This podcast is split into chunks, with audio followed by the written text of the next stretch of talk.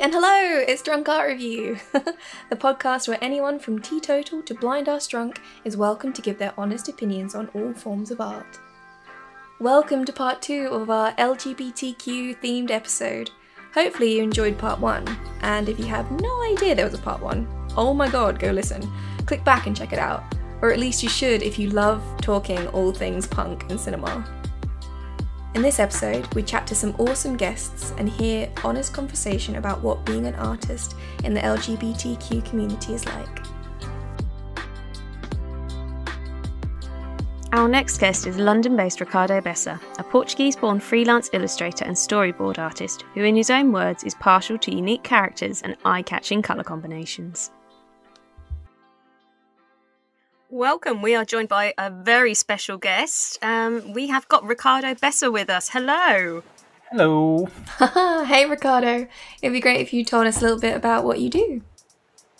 Uh, I shall. Uh, so uh, I'm Ricardo. Um, I am an illustrator, and I live in London. And yeah, I'm, I'm basically do all kinds of freelance illustration it's, it's very it's a very diverse i guess kind of job that i have. I don't do like just one specific kind of illustration. I do mm-hmm. all kinds of different things all the time. Yeah that's me. Um, we have a very serious 1st mm-hmm. question for you ricardo. We we always we've been opening all the interviews like this. What was the first thing that you did today?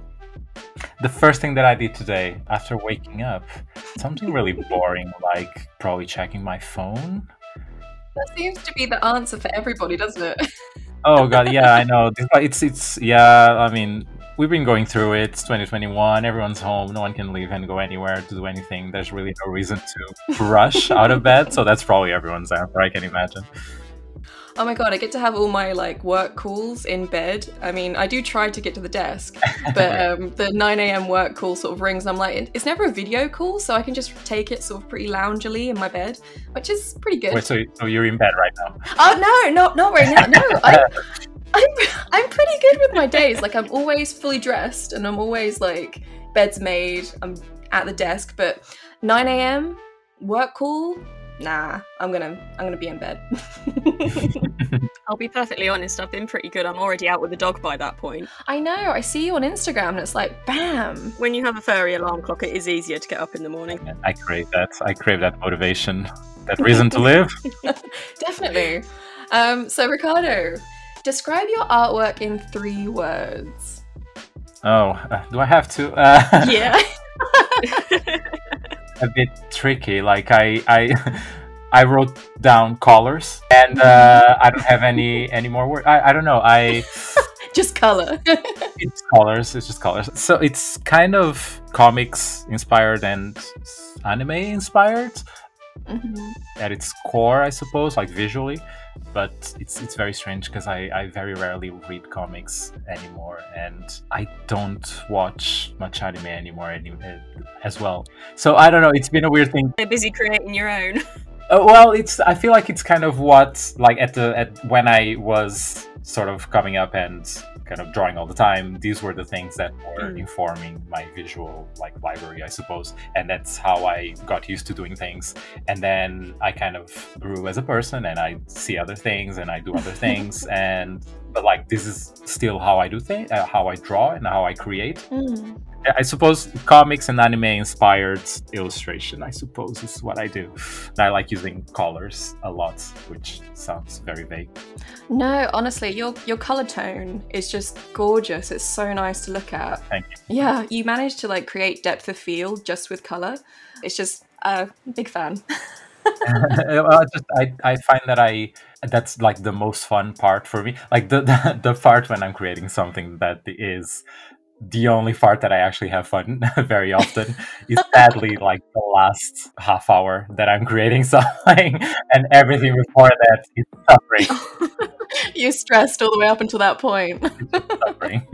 but yeah, I do I do like giving the the finishing touches and you know that moment where you of that thing that you're doing went from a blob in, in your screen or in your paper to something that actually resembles a thing that you could be proud of. That's like my, my Mm-hmm. favorite phase of the, the drawing. When did you actually get into making art? Was it something you studied for, or was it more of something you did in your own time that kind of then grew into something else? I guess kind of a bit of both because I did go to uni for arts, but Mm. I kind of so the way it works in Portugal is where I'm from is you kind of select specialization, I suppose, Mm-hmm. Okay. for 10th grade. So your last three years of secondary school is that called secondary school? 10th to 12th. Oh, a bit like how we do two years of GCSEs here. I, th- I yeah, I think so. That's probably it. So you ha- you kind of pick what you want to do, and I was actually in the science branch, Oh wow. but that was just because I didn't quite know what I wanted to do, and all my friends were staying in the science bit, and I was like, eh, might as well. Mm. Uh, I kind of decided at some point that I actually I want to draw and be an, uh, an illustrator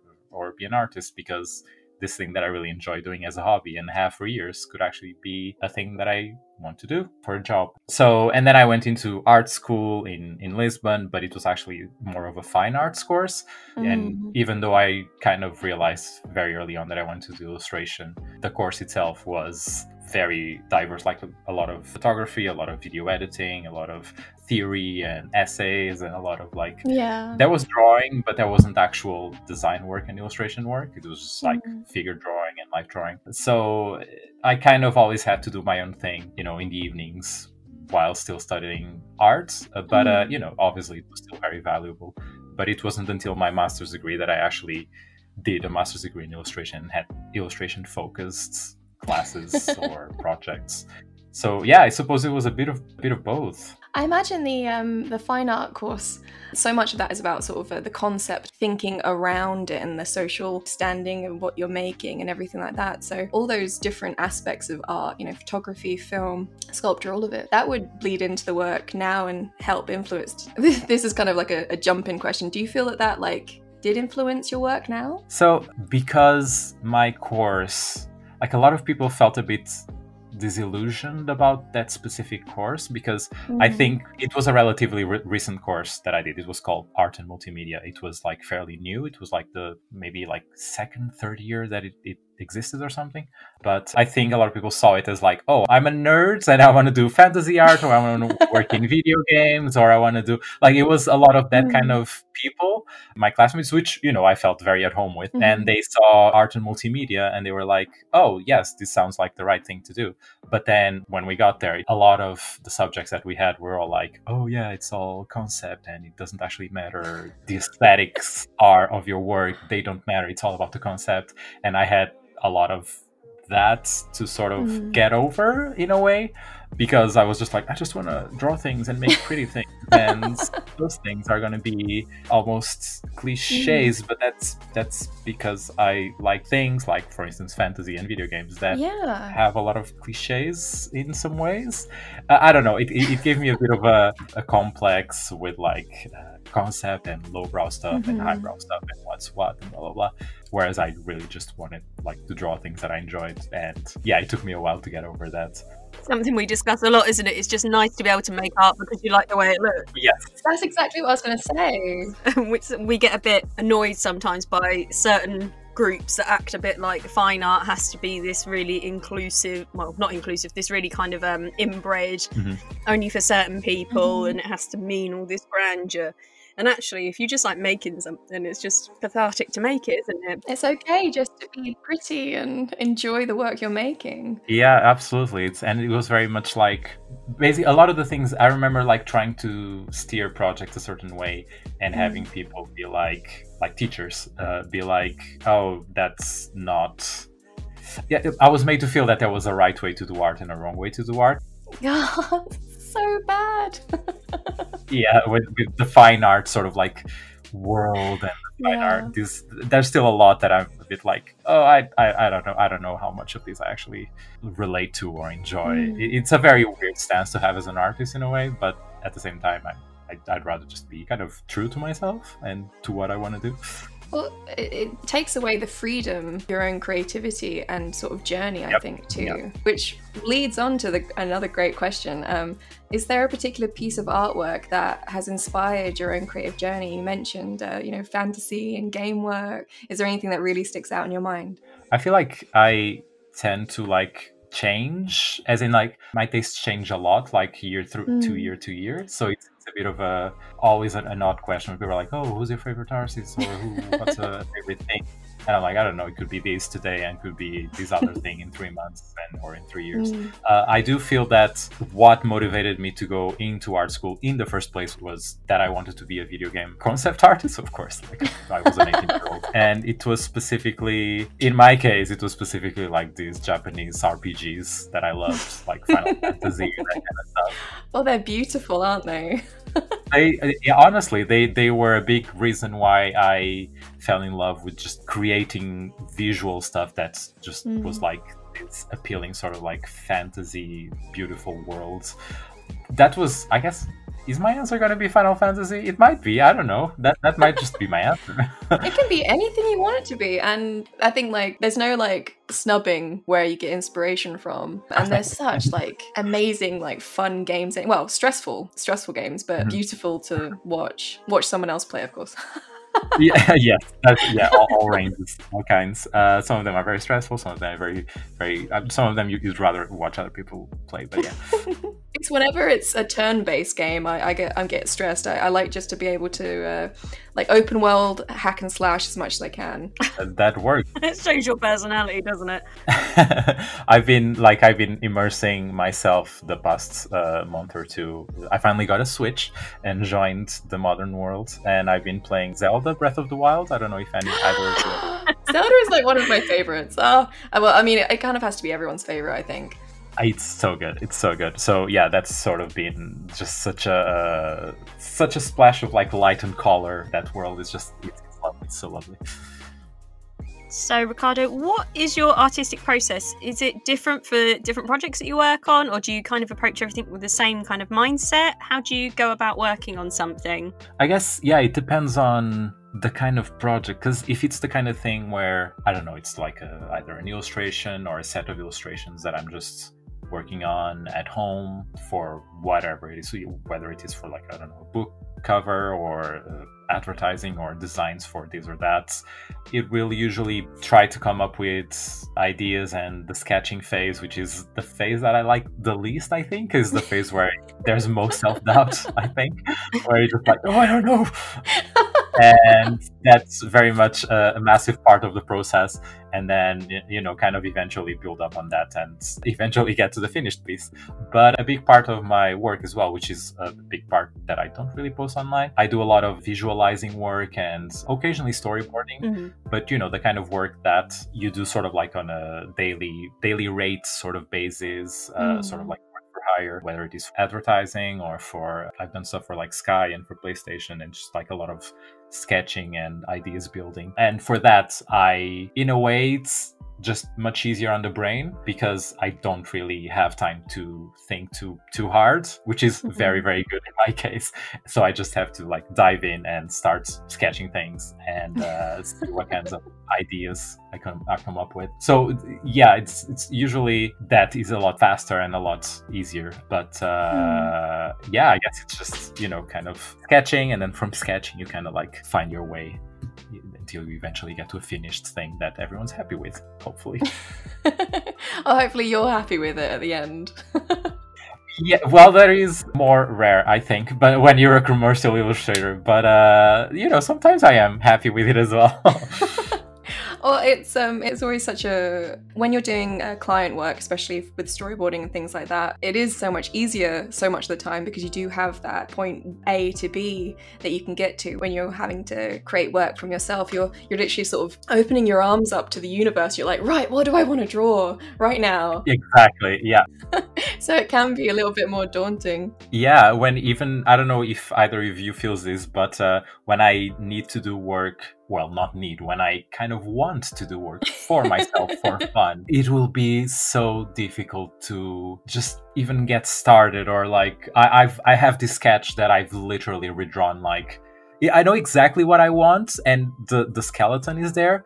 But uh, because it's for myself and it's for fun, it's just I've redrawn it like four times, and I'm just like, this is uh, because there's always something that you want to change. Whereas when you're doing commercial work, and especially if it's like Mm. work for hire on a daily uh, daily rate kind of basis, you just want to be like, okay, yeah, this does the job, it is done, moving on. And in that way, it's just like such a massively different process, and in a way, just so much easier. Or in a way, you're you're kind of your own client, and as we know, like clients can be a little bit hard to please. oh my, I- I'm horrible. I'm a horrible client. um, so another another uh, great question to ask: Which do you prefer, Twitter, Instagram, or Facebook? When she says great, she's doing the um, double fingers around each of them because you know Yeah. asking very professional questions right now. it's like fuck, Mary kill, but with social media. I mean, you can answer it like that if you like. no, I, I kind of okay. Facebook is immediately out because I just I, Divorce. I I have killed them. I buried them. I'm widowed Mhm. of Facebook. Uh, no, I was literally just looking at uh, at my profile today because I kind of want to try to you know because pandemic and you don't leave the house. I was kind of thinking, oh, it would be nice to kind of use some of these groups that I've joined through the years and kind of like try to sort of chat with people, meet people, common interests, Mhm. blah blah, the whole thing. Because you, you know, literally i opened it and it's just like so much noise with all these people that you barely remember and all Mm. these posts from groups that you People sharing things that are not true. And yeah and it's just like yeah, well i don't have much of that thank god uh, i don't have a lot of how should i put this i don't have a lot of people that not a lot of like people that Idiots. yeah i guess i've curated my, don't have my like a weird relative that shares odd opinions. Yes, I, I've surrounded myself with pretty a pretty cool group of people. I suppose is, is what happened. But uh, yeah, I was just looking at it today, and I was just like, I can't. It's too much noise, too much visual noise. So like Facebook, I I just yeah. Uh, but uh, I suppose between Twitter and Instagram, I'm gonna say like Instagram because at least that's like a little more peaceful. Mm. It's kind of more contained than t- uh, Twitter, I find. It is, and it's like a lot more visual um, than Twitter. Uh, whereas I feel like I, I would prefer Instagram just because Twitter just feels very angry at all times, and it's actually yeah, in Instagram, all the anger and the horrible comments are like hidden, aren't they? You can't are, see yes. them immediately. Whereas if you go into a Twitter post, they're just there, all in a list ready for you. Whereas in Instagram, you can be blissfully ignorant if someone's written something horrible under another oh picture. yes, or... absolutely. Just like so much more visual, and you you you just. You, you know, you see someone's post and you get maybe one or two comments that some that people posted, but there's like 200 more, and you don't really click to see the other comments because it doesn't matter. Uh, So you Mm. just see the photograph. Whereas Twitter is just like bad news after bad news after someone's take on something, after someone's criticism on someone's take on something, and it's just like uh, tweet after tweet after tweet after tweet, and it's just like our brains aren't meant to cope with that. Yeah, It's a bit of a cesspit, really, isn't it, Twitter? Exactly. Yeah, it's just I, I have a pretty hard time with it these days. So Instagram. This is my very long-winded way of saying Instagram. I think It's like Instagram, I'll marry Instagram. Yeah, I'll marry Instagram. We should have asked it like that, shouldn't we? Like, what was it? Uh, Snug marry. fuck, marry, kill. Yeah, that one. Kill? My god. yeah, have you not heard that one? So you kill one, you marry one, and you fuck Oh my god, one. this sounds like dark web stuff, man. This- No, it's quite a popular game that people play That's a thing. I think people Honestly. I only knew the uh, sn- Snog Marry um, uh, Avoid. yeah, but that was a television show, wasn't it? Oh, okay. Well, yeah. it was a lot gentler and probably better. Mm. Yeah, I don't think um, Channel 4 would have gone for um, Fuck Mary Kill.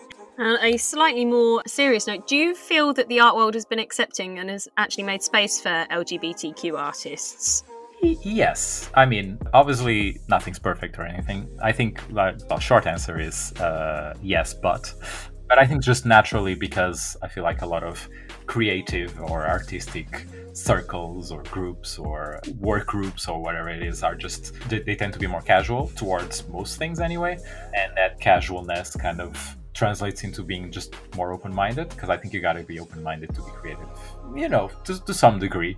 Obviously there's a lot of exceptions to this but i think generally yes you know there's the i, th- I don't i don't think it's any it's any secret that tons of art circles are still very exclusionary towards people of different races and towards people of different classes even like in this country like in a way that i have hadn't been really exposed to to this degree until i kind of moved here and kind of like learned how certain just how the art world sort of like worked here uh, i mean don't get me wrong like class is still a thing in other countries and it's still a thing in Portugal, but it's it, it's it's a bit different than it is here. I think. You know, obviously, I think you would be able to speak on it a, a lot better than I would. But generally, I would say yes, but there's still a lot of exclusion towards specific groups and specific things, and you kind of have to be Oh man, I cannot believe I just forgot the word that is so important when you you are inclusionary and you have to be you know when it crosses race and gender and sexuality. What do you call that? Oh, uh, Intersectional. Oh my god, Oh. intersectional is what I was looking. it's so weird you were asking, and I was like, because you'd asked, I didn't remember the word. yes, God. Uh, so yeah, sorry. yeah, the, because there is sometimes there isn't an intersect intersectionality there, and you Mhm. can't really be completely LGBTQ friendly if there isn't intersectionality there intersectionality there as well. Uh, I'm gonna write this down, otherwise I will forget this word again. Going back to a little bit to Twitter and how it's a bit of a cesspit, I have noticed because I follow quite a lot of um, comic and anime artists on there, and it's a different example, just the classical, finely trained artists that are a bit interbred. But there's this thing on Twitter at the moment I've noticed from a lot of these artists that are drawing either characters from other races with different sexualities, trans characters. There's this particular group, and generally it's a certain type of American white man. Um, not to be generalizing, but it tends to be then when you go on their profiles that are almost like super protective of this thing. And then if a if an artist draws a character that doesn't fit what they view as the norm, they get really nasty about it. And it's a bit like, well, what's wrong with having all this different representation in a genre? Yeah, It's really bizarre. yeah, I find it quite worrying that they think that it's a bad thing to have more inclusion. I Mhm. think they're so protective of themselves being in those positions that Mm. it can get quite nasty actually. Speaking to that, it also really depends on sort of like which sphere you refer to. Because, you know, if you think of like the art world and galleries, and there is an openness for sure about um, sort of what society would call alternative lifestyles, uh, LGBTQ people. Uh, but then there's also like, you know, sort of when you go into, um, you have all these, uh, for instance, a, a very, very specific examples of. Um, uh, conventions of uh, genre art, like fantasy art or like uh, cinematic uh, sort of stuff, and you have these panels uh, of like concept artists and these panels of like that kind of like industry sort of sphere, and there's still so many that are straight white men with like maybe one person of color maybe maybe one or two are maybe queer or maybe not Mm. They- they're still like depending i feel like especially when you go into like a lot of the spaces that i kind of see myself in nerdy artists or comic artists or uh, concept art there's still such a these, these weird strongholds of like straight white men that kind of want those spheres to still be led by them. Yeah. feels or like there's still like a, a much higher visibility of those kinds of artists. So so it, mm-hmm. it really depends on where you you're coming at. And yeah i think yeah just in general i think there's a an openness but there's obviously a lot to be improved in a lot of specific pockets. Yeah, and I think a major problem is as well is like so many like especially with films and and with comics too the outer skirts of society. They're depicted by the white man so much of the time. It's through their eyes their gaze. It's not accurate because you're not giving it the right representation. So many people are probably having the best intentions to try and spread word about it but they need to be able to give room for the people who it is their lives to actually talk about it more. Because it's like you have so many old white male directors making films about like like blue's the warmest color directed by like a Yeah. white male man and i'm like it's it's about women you know um, and I mean, I think you're seeing a little bit more of that now, especially within film. You just want more of it because you'll just, as soon as that's opened up, it'll be amazing. You'll see so much more because it'll be so much more relatable. You'll be able to see things that they can't see, the white male gaze can't like look into. Yeah, and, and it's like with that, it's like I think the crux of it is is one of people's arguments is all is, is very often like, oh, you know, we didn't really look at uh, color or sexuality or gender. We just picked the best person for for the role, and I'm like, yes. so the best person for the role 90% of the time just happens to be a straight white man. That's Ah. a bit of a strange Like, how convenient. or maybe just maybe you haven't there is something that is keeping all these immense Mm. beings of talent uh, in these other groups that do not look like you but you don't know that they exist or you haven't looked for them or there's something that's stopping so many of them from just achieving their full potential or to just Yeah. from achieving visibility and it's just like the question here isn't picking people because of their gender or their sexuality or their color or Mhm. whatever it is because those people exist. Those people are here. But the world that we live in just doesn't allow for them to be seen or to be found or to be like hired on the same terms yeah i think that's like where people just don't quote unquote understand or it's, it's the thing that I, if i think about it too hard i just go like "Ugh."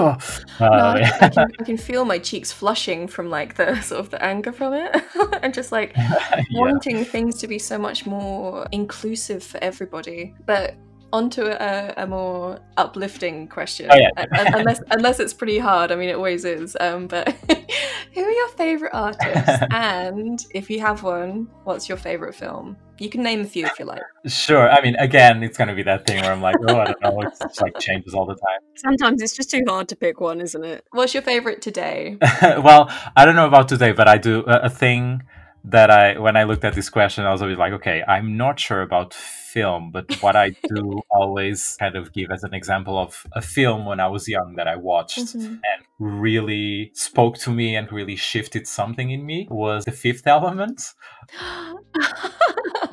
That's great. I must have been like eight or nine or something, eight, nine, ten, something like that. Uh, and I remember watching it and just being like, there is just so much that I love in this. What is what I don't understand. I wonder if it was the color. Like, there's so much vivid color in it. I I just that was probably that. That was probably just like there is the the female protagonist that is like super Mhm. strong, although you know not without its problems, but you know it's still basically you see Milla fighting her heart out and just being this massive badass. I don't know. It, it's weirdly enough, I'm not even like that much. I enjoy sci-fi, but I'm not like a you know a sort of Star Wars, Star Trek kind of person. But that movie, there was something to it that I was just like, and like the whole elements thing. I was just like, obviously, I went on many years later to also love stuff like Avatar, and there's something to that. Yeah, that Fifth Element is like just a movie that historically just like really left a mark in me. Mm. As for favorite artists, again, I, I I think just like looking back and looking at like especially my seminal sort of like stages of learning who I was an, as an artist. I really love uh, Jillian Tamaki, who's an, an illustrator as well. Um, Oh, I feel I need to do a quick Google. she's now, I think, mostly doing comics, but uh, she was just like a freelance illustrator for a very long time as well. And this is like this is so a lot of my favorites are. It, it's it's odd to mention they're basically just a few years older than me. They're not like I'm not saying like oh I don't know. Turner, although I really like Turner as well, uh, but uh, you know, kind of like this this this classic older artists that are have had history like written about them. Mm, mm. A lot of my favorites are actually just like contemporaries. But that's awesome having uh, like uh, people that you love who are only you know they're in with within your age bracket. Yeah, yeah, I've, I've met her. She, she signed a book of mine, like well, a book with her art that I owned. Uh, it- it's and yeah, she's one of my favorites. So cool. yeah, it, it- it's like the art's still um, growing for you to watch and, and see it develop. So it has more life to it. Very much that, and um, yeah, I don't know. It always feels a bit like when you have this question. It's again throwing back to that art school kind of thing. You always you Mm. always feel like people will want you to say some super highbrow obscure artist that is just like so the essays have written, been written about, about them Yeah. etc but uh, it's not really me most of the Mm. time but uh, yeah and then another one that I, just comes to mind is hawaiian artist called edwin ushiro uh, so it's uh, Ushiro, I, I think that's how you say it. It's U S H I R O, and I think he's kind of uh, this mix between street artist and fine artist and just uses these beautiful sort of like colors and light. I think he does this thing with like layers of I don't know if it's like resin or like these these transparent things on top of each other that gives this sort of diffusion to stuff in the elements. I, I don't know. It's hard to describe. Just go see his work. It's, it's beautiful. It's beautiful. Did a quick Google and I yeah I know what you mean. He almost has like this sort of um if it was if it was digital it'd be like this Gossam blur that he manages to like saturate parts of his work in. I don't know. It looks more organic, and so I, I really like it. Yeah, and the color use is just like so gorgeous. I can actually see like um a lot of uh, similarity in like his color. Um, do you know the the artist Loish? She's oh yeah, yeah, yeah, yeah. Absolutely a massive influence when I was in DeviantArt on DeviantArt. Yeah. So my, my Oh, good old DeviantArt. Same here. Oh yeah, DeviantArt's massive in my life. yeah, yeah, that was definitely um, our thing as well through high school. oh man, we used to love a bit of DeviantArt. Oh, oh same, same. Until that like brings back memories.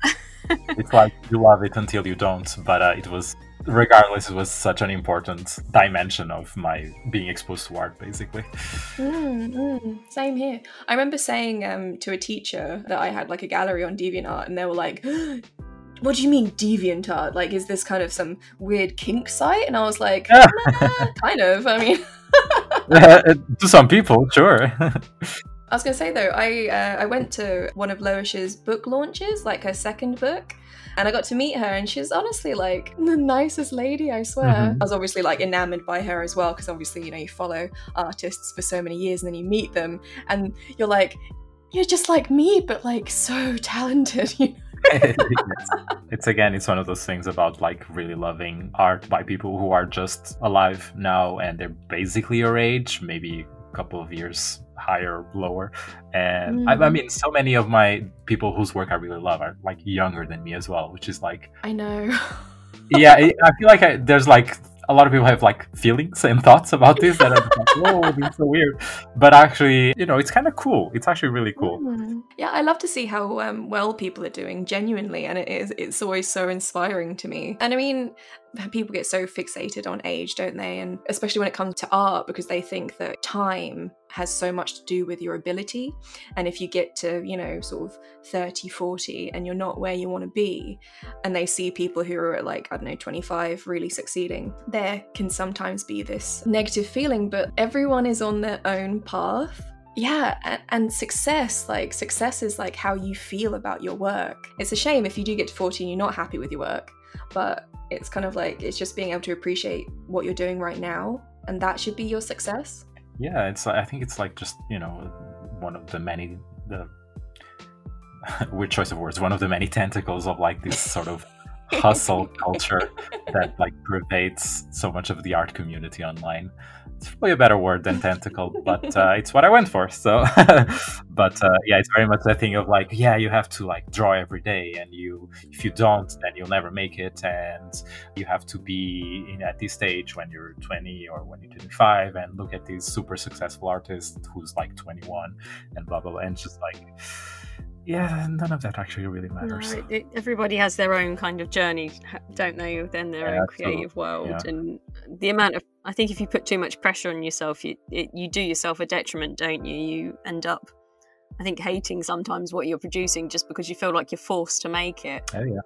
Um, on to a more community based question again. So, do you um, feel that being a part of the LGBT community has an impact on the work that you produce? Um, yeah, I mean, that, you know, it's part of who I am. So, therefore, everything that I am influences what I do in my artwork. I do like to draw, you know, boys kissing. Uh, I don't do it as often as I would like to, but uh, it happens on occasion. But um, I don't know. It's just one of those things when you know when you're kind of growing up and you're like coming to terms with your sexuality and you're like there's always that phase where you wonder oh what what would life be like if i wasn't gay or what would i be like uh, what kind of person would I be? And that's just like you, you can't really know. And also that very much informs who you are and what you do. So like there's really no separation there, I think. So yeah, it very much influences it a bit in with the specific subject matters that I sort of like depict. But I think very much so in because it's such a big part of who I am. It very much informs the way that I see the world, and you know, as an artist, the way that you Mhm. see the world is integral to what you draw and how you draw it. So in that sense, yes, it absolutely is a massive thing. I think. Oh, it's so inspiring to hear you talk about your work like that. Like, how so? It, because it, it's so true, and I think we forget how much of ourselves gets put into our work. Yeah. Because of like you're t- talking about with you know the the tentacle hustle. oh no. It's gonna be my, my legacy from this podcast. You- You'll have a T-shirt, and it'll be great. Oh, that's a little money. It's just um, yeah, we're we're constantly on this this hustle of drawing every day and trying to succeed, and because we're constantly seeing our peers and everyone doing it all the time as well in that race, I think there's almost like this forced agenda to analyze what you're doing too.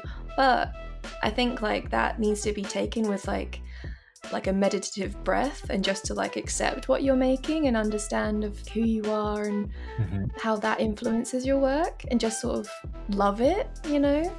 Um, so that's what I was feeling when you were saying that. That's why I felt so moved. Oh, I'm so so honored. Uh, but yeah, I mean, like I was when I was talking about, for instance, about my course, the reason why I kind of got over that thing of like, oh, that was a terrible course and I didn't like it, blah blah blah. But then I actually realized, well, maybe it didn't give me like the practical tools to do a lot of the things that I had to learn on my own, like software learning or uh, drawing specific things or briefs, etc., etc., etc but it did like all those those theoretical sort of like classes that we had and the, this visual culture and the learning of like all the the way of thinking and the way of learning of and of teaching in that course actually really did inform the way that I see the world in many ways so Hmm. it informed the way that I think even if it didn't inform the way that my hand does lines it informed the way that my brain tells my hands what to draw if that means anything. Yeah.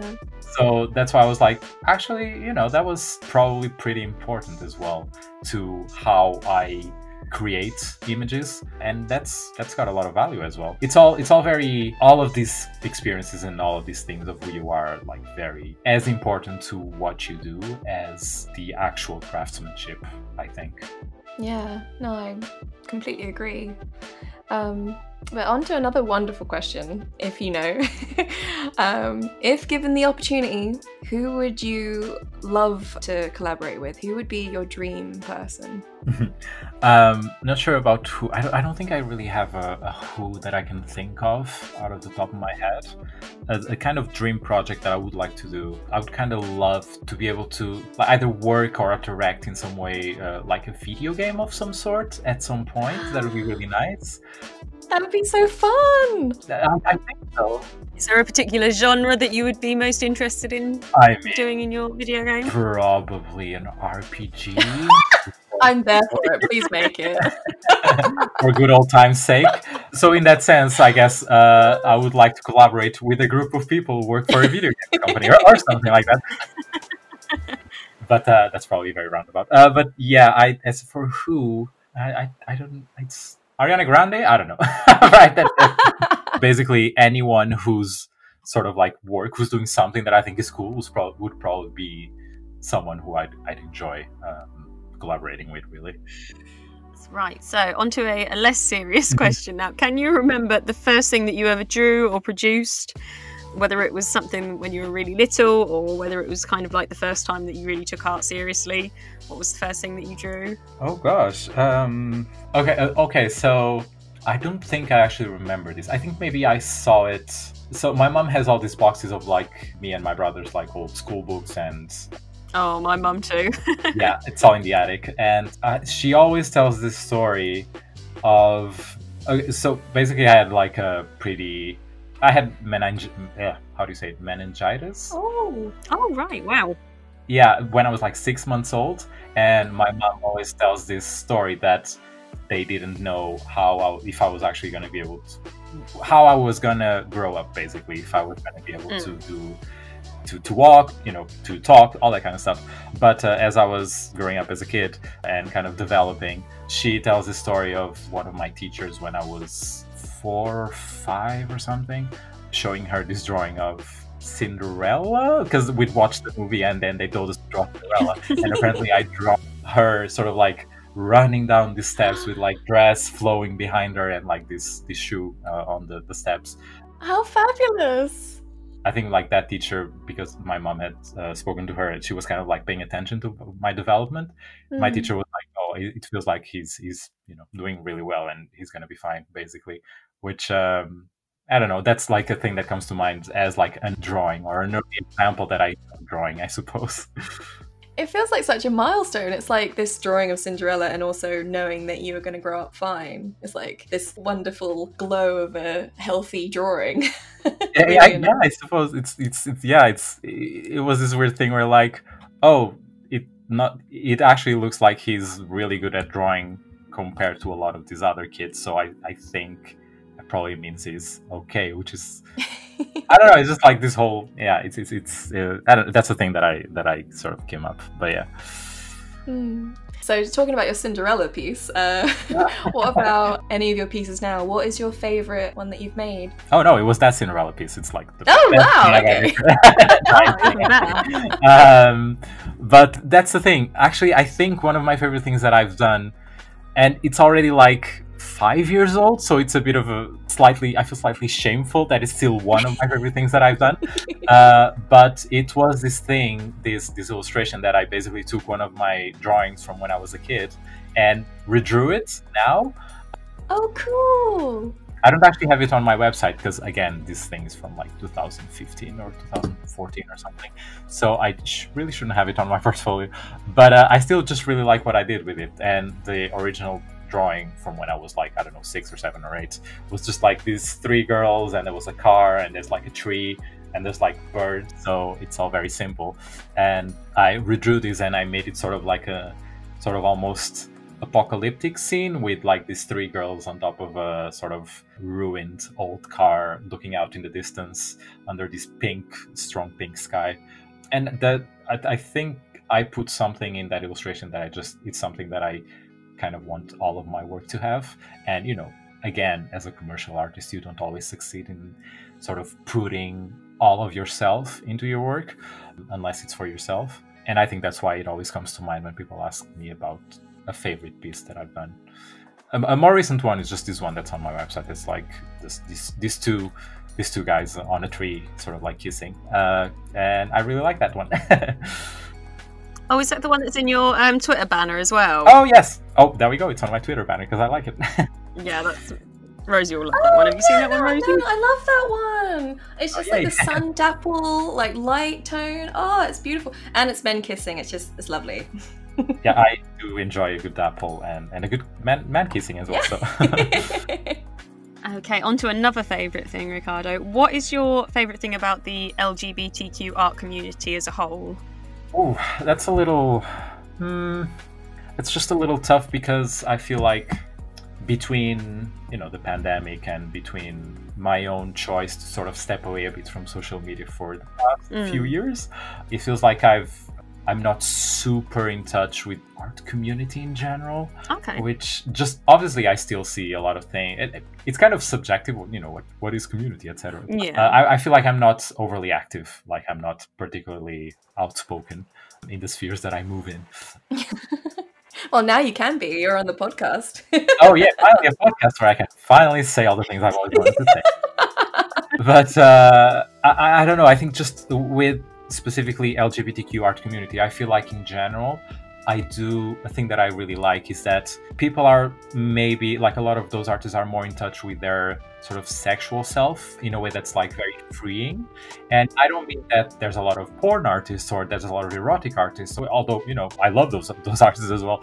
But just in general, I feel like when you're how just when you're queer, just because of the society that we grew up in, you have to face and come to terms with who you are sexually in a way that maybe I'm trying to be as as correct and as trying not to generalize too much. But but I, basically i feel like queer people have to because their sexuality is put front and center by everyone around them in many in many times in a negative way like they're told oh this is not a good thing they have to come to terms with it themselves so in a way like i feel like they have this a lot of the times you see like this freedom even if the work isn't erotica or isn't porn or isn't necessarily about sex I feel like you sense a sort of like freedom when it comes to sexuality and sensuality, even that's really enjoy and I find really refreshing. This is maybe I, I don't know if I was maybe too vague, but I don't know. no, not at all. Next question: How have you been finding life during the pandemic? I know it's like the the question that everybody asks everybody at the moment, but is there anything in particular that you've been doing that's been making it more fun, or that you've enjoyed it? Or Dungeons and Dragons, I suppose. Trying are you to playing it all over Zoom? I yeah, I'm uh, trying a little bit. Like I, it's not the same as doing it in person, but uh, you know. Uh, I'm about to start uh, a game with. Anyway, this doesn't matter. Uh, yeah, Dungeons and Dragons. Um, I think has been a source of entertainment and just like, uh, I mean, overall, I'm pretty lucky. I'm one of the very, very lucky people who gets to you know, work from home. I have enough disposable income that I can do my shopping online if I need to. You know, all that, all that, all that great stuff of like people with a lot of privilege. So I, I try not to, you know, I try to keep that in mind, and I try not to whine and moan too much. But you know, I just definitely miss people. So Mm. it, it's been okay. I've been trying to exercise every day and trying to I try to leave the house occasionally. yeah, I, I dare say I've not left the house in about four days. So Yeah, yeah. Oh, Rosie. I know actually it's three. It's three days. It'll be four tomorrow. Again, I have something that forces me out of the house, so I'm in a pretty good position, really. I'm not. That is actually so good. Like I really, I'm like so jealous. But uh, it's been okay. I started watching RuPaul's Drag Race finally. Oh, we love a bit Oh, of RuPaul. I avid fan. I I think I've watched the American series. I don't know how many times because it's such easy watching to have It on is. while you're working. Because yeah, I get to work from home too, so I, it's just a really safe thing to have on. And uh, yeah, I I love it. It's so fun. no, I, I get it. Like I, I for a long time, I, I think I, I didn't get it, and I, I gave it a good go a few times. It, was very weird. I just like I would watch an episode, just be like, ah, it's not really my thing, and then I would try again a few years later with different group, set of people or an, an ex of mine. And I just like throughout the years, I was just like, I would give it a go. I'd be like, ah, it's not my thing, and I'd give it a go again. It's not my thing. Uh, but I actually started listening to uh, Bob the Drag Queen's uh, podcast. Yeah, his his podcast was just so good, and with Monet as well. And uh, started listening to that. Oh, I saw her in on the stage recently. Oh man, because yeah, Monet was here in London, right? Yeah, she was doing the Death Drop play, so this was in between our lockdowns, and I managed to go and see it. It was a really good show, and it had other drag queens that I adore in it as well. And I was just like, ah, I was actually really tempted. I was so tempted, but I was just like, ah, it's just so risky. These, I don't know. And then I think it got cancelled. yeah. So we booked our tickets right at the end of the summer, just as we were coming out of the first lockdown, and I was like, well, it'll be a Christmas tree, and we'll book it. And we went to see it the first week of opening, and this literally the second week. I think it was less than a week since we'd seen it. They shut it down because of the December lockdown. Yeah. But to be honest, the theatre was so well organised. Anybody that tried to take their mask off at any point that didn't have a reason for it, they were like, put your mask back on. And everybody was spaced out and they kept the fresh air flowing in right until the last minute and then closed the doors. And they were really good, actually, the, the theatre itself. But they were brilliant on stage. My God, it was just like a scream. Absolute scream. Oh, I'm jealous. I'm jealous. Um, yeah, because you know, turns out I, I really like them. because of their podcast, like I li- without watching Drag Race, I listened to their podcast for months and months, like Mm. starting last year, and then eventually, like just a month ago in Christmas, I was just like, you know what, I'm gonna give it another go. I'm gonna check out all season and watch that one because I really like him. Mm. And yeah, I loved it. So I'm uh, up to season 12 now. So I've been Yay! To be honest, I have not gone back and watched the American ones yet because I've been watching the Eng- English and the uh, Canadian one. Oh my gosh. I'm a huge Divina De Campo fan. Where's she from? Is she U- Canada, UK? She's one of the UK ones. She was the UK runner up. We actually got to meet her. We did. And I hugged her and gave her some flowers and I nearly cried. I was such a wuss. I was just like, oh my God, you're real and you're so tall. it was a beautiful moment. Oh, it was magical for me. Um, I don't think I'll ever forget it. I don't think I'll ever forget hugging Divina De Campo. Um, but on to uh, a slightly different question. Um, if you had a time machine, who's a historical figure that you would like to meet? If there is any. There might not be any, but if there is, who would it be? Oh, um, weirdly enough, can I just cheat and kind of say like one of my great grandparents? Is that weird? That's not cheating at all. I mean, they're not historical, but uh Well, they're historical for you. yeah, I suppose they are. Yeah, yeah, just one of them, just any of them, really. Uh, I don't even know their names. Uh, weirdly enough, yeah, just because like my family is both sides of my family were like super poor, like back in that day. So there's really no record of anyone beyond my grandparents, great grandparents. Don't really know anything about my about our family, sort of older than that. So I kind of like would love to be able to talk to people and kind of like ask for stories or, or ask for information because uh, we don't have any. Yeah. I love that. That's such a lovely choice as well, just to sort of go down your uh, historical family line and learn more about your history. Very selfish choice when I could have said, oh, I don't know. Uh, no, No, I think that's brilliant. Weirdly enough, I find that totally unselfish. Actually, We- I think it would feel more selfish if, like, uh, wanting to meet like someone really, really famous from from the past, even though it wouldn't be. I think it's nicer wanting to meet your family. Yeah, I feel like at least with my family, I'd be able to get there and be like chat with them. Whereas if it was someone famous, they'd be too busy, and I'd be like, "Oh, great, I wasted my." my. My one chance to travel through history, and I, I can't, I can't even talk to them. yeah, I get past the security guard. Um, so, uh, any suggestions for someone looking to get into the art world or uh, the creative industries? Even though I'm not on social media much, I feel like social media helped me a lot back in the day when I was on it, like a lot. Even though it's a completely different beast now, probably than it was like 10 or 8 years ago. I feel like it was a massive source of motivation for me, especially kind of like growing up in a in a pretty small city in Portugal. Like there was all these things that informed my work and that I enjoyed, like you know, DeviantArt and people on DeviantArt and like these video Yeah. games and anime and all this nerdy stuff. I wouldn't have had access to it if it was for like Mm. social media and the internet, which at the time I guess social media was DeviantArt and forums, like on video game forums. Yeah. Bit bit MySpace and Yeah, I, I didn't have MySpace at the time, but I did like, I did have like, so there was DeviantArt and I was literally just DeviantArt. That was that boring. Um, I was always very resistant to like to like the sort of social media where you kind of have to be yourself. So like the the Facebooks and the MySpaces, I was always very. I didn't want to put my photographs and my my name out there.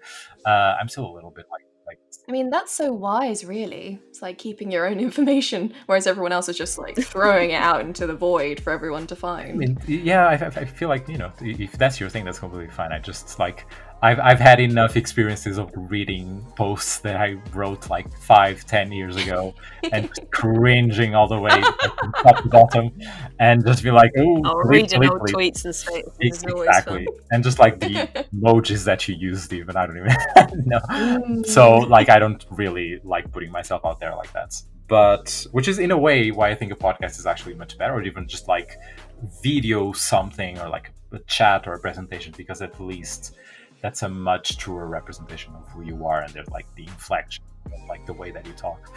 Well, they always say that first response you have to something isn't your true response, it's your second response because it, it- the first one's always like your immediate reaction. Oh, I remember telling you that.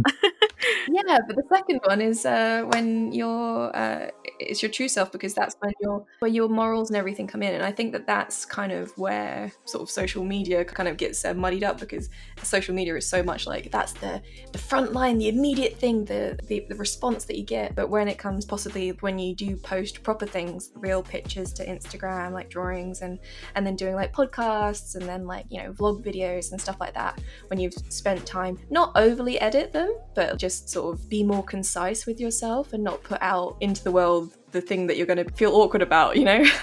like you've shared too much. Yeah, I feel like a lot of people's ways of using Twitter is just like thinking out loud. And again, there's nothing wrong with that if that's your thing. But it's just like I couldn't be me, basically. and kind of going off of that, what is the best advice that you've ever received, just in general? It doesn't have to be specifically about art. Um, and also the best advice that you could probably give somebody. Mm, okay, so I uh, I feel like for me specifically, so I struggle a lot with like self motivation and like sort of like finishing things when it's for myself and i think that this is a feeling that a lot of people like sort of like contend with. There's actually a thing that i sort of can there is this book called uh, art and fear by David Bayles. And there's this quote from it um, and this is gonna sound so pretentious but i actually put that quote as i set it as my wallpaper just so i have it in front of me as like a thing that i can i can sort of read and remind myself which is basically do not try to be perfect because whatever it is that you have in your head that might it might seem perfect in your head. So you're like scared of putting it on paper because that probably will mean failure because nothing that you do is always going to be as perfect as it is in your head. But anything that exists out in the world is always going to be better than anything that does not exist and it's only real in your head. So that's what i kind of like try to keep in mind. Just try try and make the things that you want to make even if you it feels like you're not succeeding or that you're failing and it's not as as great as you want it to be it's always going to be better than that thing only existing inside your mind because then it doesn't really exist at all I love that. I think that's brilliant advice. yeah it's like it's a really good book i, I just I, I got it as an audiobook and it's just like a few hours long and it's full of like these these gems that are really good Oh, have to share that on the Twitter, won't we? have to look it up and give it a share, get other people reading it. Um, and I suppose that kind of answers our last question as well, because we were going to ask you what your favourite quote was, but I guess you've kind of already answered I, that. I actually okay it, this is like a I- I'll I can read it to you guys it's I don't think it's too long probably no, go ahead, go ahead. you guys can just take it out if it's too long. Uh, but I just I just really like it so much, uh, and basically it goes like this: To require perfection is to invite paralysis. The pattern is predictable. As you see error in what you have done, you steer your work toward what you imagine you can do perfectly. You cling ever more tightly to what you already know you can do, away from risk and exploration, and possibly further from the work of your heart you find reasons to procrastinate, since not work is to not make mistakes. Believing that artwork should be perfect, you gradually become convinced that you cannot make such work. You are correct. Sooner or later, since you cannot do what you are trying to do, you quit. And in one of those perverse little ironies of life, only the pattern itself achieves perfection. A perfect death spiral you misdirect your work, you stall, and you quit.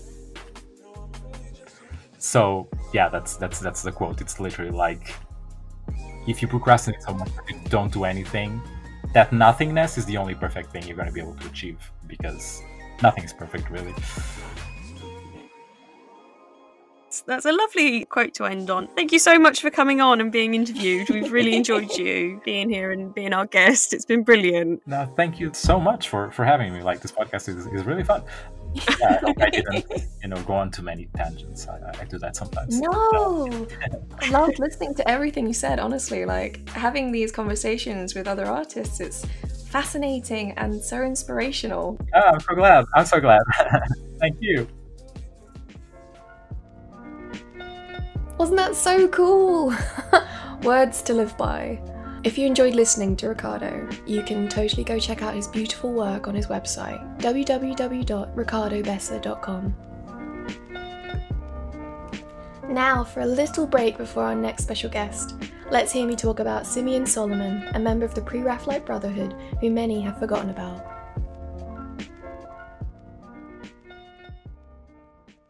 So, the person I'm going to talk about today is Simeon Solomon, mm-hmm. which is kind of great to say.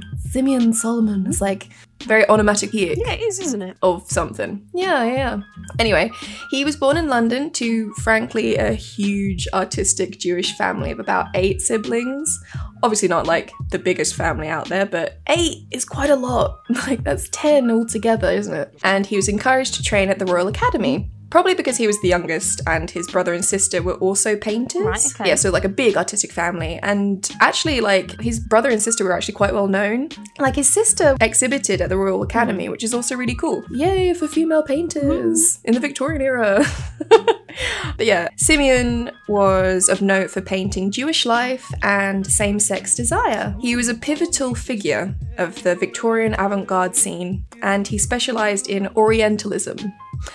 Now, I'm not sure that would be like cultural appropriation in today's eyes, um, but he did it with honor, Okay. so I think that's okay. Plus, he probably imagined the freedoms of that culture at the time as being like in line with his own aesthetic dreams and desires and stuff, so all that waffle. And I mean, Orientalism is so much more visually stimulating hmm. than what England had to offer at the time. I mean, it was very much like pinned in. It was only just starting to like break out because you had people who were going off exploring and bringing these things back and like bringing the other world to England. So there was a lot of people indulging in it. Yeah, it's. I don't think people realise how fortunate we are now with the way we're able to access things on the internet. We're able to see different cultures and places and arts and histories. You can take a virtual tour of a museum on the opposite side of the world and learn all about that culture. But back then, it was all new and exciting. There were things they've never even seen or heard of before. So for them, it must have been like exciting and bizarre all at the same time. Yeah. Well, I mean, you think about the Great Exhibition. You'd only hear about things, and then you would, on- and then to see it in person, you could see possibly at the very later on, maybe like a photograph of something, but it'd always be in black and white, or whatever. But before that, it would be drawings of things, and as we know, drawings never actually depict like what something actually looks like properly. Well, if it's a medieval drawing, then it definitely doesn't. Yeah. and unless you're like uh, Caspar David Friedrich or David Caspar Friedrich, he was so good at painting landscapes.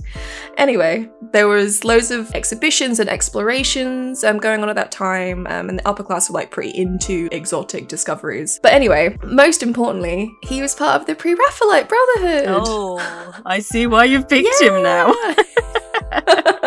You're like me, like the brother. Oh, like Pre-Raphaelite. Would never have guessed. Never. Me pick an old artist? Are you kidding? But the thing is, I always forget about him. You always think of the Rossettis and then Hunt and then Millais. Like, you kind of forget that there are other people involved. But maybe that's just like our brains. We can only cope with like a few names to remember. Sadly, though, uh, he was arrested twice and imprisoned because of his sexuality. In 1873, he was caught having sex with a 60 year old stable hand in some public restrooms. Obviously, they wouldn't be having sex in the restrooms in public if it was acceptable and they had a place to go. So he was he was caught, and then of course, like they slapped attempted robbery on it too. And I'm like, you never really know, like, if the reports are real, Mm. because so much of it would be bias at the time. Sadly, the damage these scandals had on his artistic career forced him into the workhouse for the last like 20 years of his life, which is really sad. And I think through a lot of LGBTQ history, you do see that because society is forcing them out. Hmm. It's almost secret's been discovered and they don't like the secret and their careers get destroyed. And I hate that. I think I think people forget. Obviously, there are still stigmas in this country, but it was still illegal in this country until quite recently. You know, when you think of the grand Yeah. scheme of things, it's only in the last hundred years that it's been made legal because it was still illegal in, World War Two. Because I mean, look what happened to Alan Turing. Yeah, yeah. And obviously, it's still illegal in other parts of the world, which is mad when you think about it. like to think of ourselves as a progressive Yeah. country, but clearly we're not. It's so recent and still like so current, but it's like shining a light on these atrocities. It's paramount Mm. today. You need to point out what was wrong in the past. So, like I said, this is it's sad that he his career kind of um, floundered after that. But the piece I want to talk about is a watercolor piece, and it's called Sappho and Erinna in the Garden. I need to say that again because I'm going to mispronounce it. Sappho and Erinna in a garden at Mytilene. Mytilene? You want to pronounce that for me, Jenny? Sappho and Erinna in a garden at my, my Mytilene? Mytilene? Mytilene, possibly. Yeah, it's so funny. I'll, I'll read things out when we aren't recording, and I'm like, yeah, I think I've got that down. And then it comes to the actual like reading it. I'm like, uh, Mytilene? my t- mit- Mytilene. Mytilene? I'm sorry if we've pronounced that wrong, guys, but I'm pretty sure it's Sappho and Erinna. yeah. you used to us yeah, butchering names. we um, try so hard. I watch so many YouTube videos learning how to pronounce things before I say them, just to make sure I'm getting them right. I try, I try, I really do, and then I just butcher, butcher away. I don't mean to. Then anyway, this this piece was made in 1864, and it's a watercolor piece. I got like a really great like description of it from anothermag.com, and they worded it so perfectly. I'm just gonna who am I to change it? So I'm just. I'm having a look at the picture right now. It almost looks the texture he's got into it. It almost looks like it's been done with pastels. It's got that almost like that really soft. It's beautiful. It's so tender and real and it's so palpable. Like it feels as if you're able to touch their cheeks. That sensuality. And I'm just like, oh my god, I haven't touched anyone in ages. Oh. First world problems. yeah, at least I can touch myself. I mean, no, I mean, oh yeah, I'm gonna bra- embrace that. I wish you guys could see she's literally hugging herself over the video call. um, I'll tell you what anothermag.com described this as.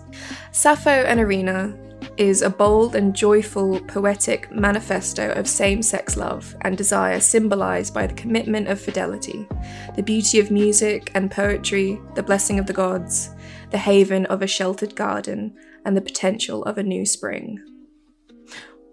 so beautiful. I'm just taking in all the little bits like in the background, like the animals and the instruments. There's Mhm. like I can see a piece of paper which might have the poetry side of things on. I'm guessing. I love how the fabric's Yeah. been drawn. It's beautiful. to me it kind of it reflects this um, inner desire to want to share that tenderness and especially as well i love the fact that it's a male artist a male gay artist painting Mm. two women exploring it because it's almost like sexuality is so much more than gender and you know it, it, it's the acceptance of like just a situation and a tenderness Mm. between two people. And i think that he does that so well. Oh i get little i get shivers down my legs thinking about it because it's so it's so loving. And for someone to have his career damaged by something so like horrific from the outside world but to make su- such lovely stuff like that it's like Oof. But his public career did dwindle, of course, and he never exhibited after being arrested. But he became quite famous, and a lot of his followers who shared his sensibilities would collect his work, like Oscar Wilde, uh, obviously, which is fantastic, and Count Eric Stenbock, who's another poetry man. Poetry man. It's it's weird actually. Like Oscar Wilde and uh, Stenbock, they look pretty similar. They've got very similar faces, but maybe it's just like the black and white photograph, and I'm being face blind or something. But um, yeah, it's it's nice to know that the people who can acknowledge it properly at the time did. They gave Yeah. it longevity, and his work is still being exhibited like uh, in London now and across the world. He's continued to leave a mark, which is good. But yeah, that's that's my little piece. a sad ending to a, a great talent. It is. 20 years in a Yeah. workhouse, that's a long old time to be in a workhouse. Did I say this earlier? Understandably, he succumbed to alcoholism as well. Yeah, I mean, that makes sense, you know, coping with the harsh realities of the world. And I suppose because of the time frame that it was in as well, he didn't really get much help from like Mhm. family. They weren't on the same page. No. Then it was almost like a shame, wasn't it? You know, they considered it, Yeah. you know, they didn't want to be Mm. seen to be associating with him, even if they were their family members, because it was seen as a not the thing to do in social circles, which is awful that he ended up in that position, mm. considering he had so many brothers and sisters.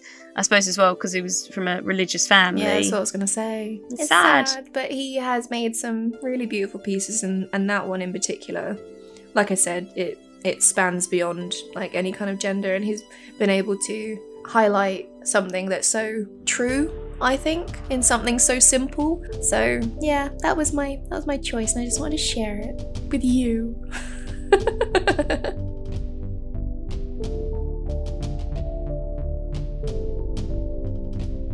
I wasn't born into a family. I was born into a colour, a group.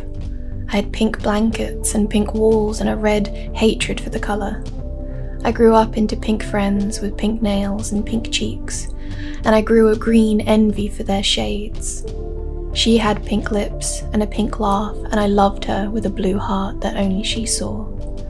And now I must take the blankets and dye them blue, because I'm done lying in the rosy colour that was my childhood. Trying to find out more information about the writer of this poem has proven difficult.